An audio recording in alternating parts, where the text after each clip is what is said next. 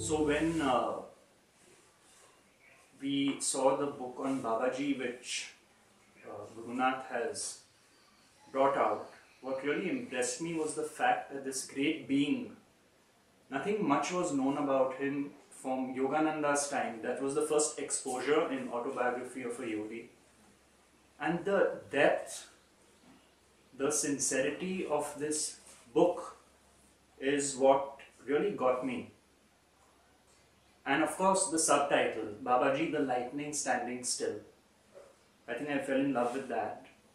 And uh, we really took it upon ourselves to see how we could help spread Gurunath's message, most important message, and most important to clarify and provide details of such a great persona as brought out by Yogananda. And it's a pleasure and a privilege that we have been able to help bring this out to the world, to the seekers, to read material on Babaji.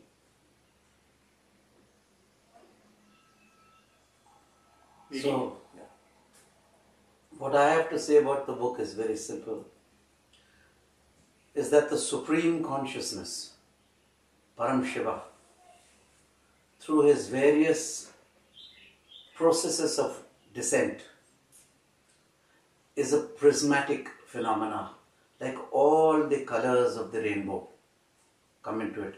So he comes from pure white to violet, indigo, blue, green, yellow, orange, red getting denser and denser as the ray of this supreme being, the Lord God, you may call it, or Param Shiva, you may call it, enters into creation and relativity.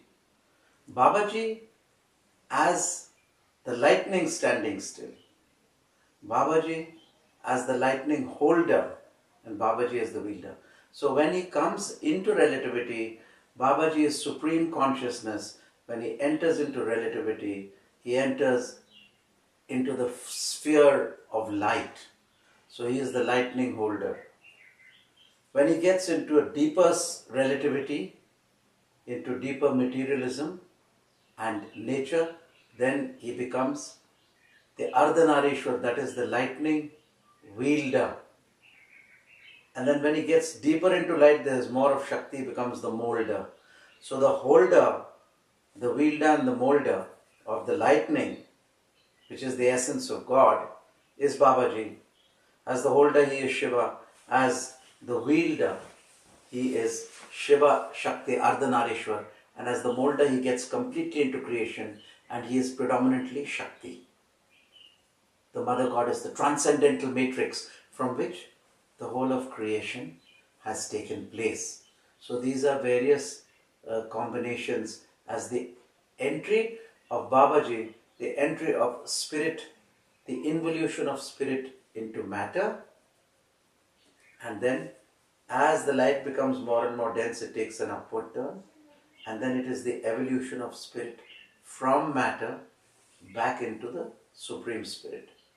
This is Babaji through and through, not for one second losing his divine consciousness of being, he enters creation, he animates it, he galvanizes creation into life.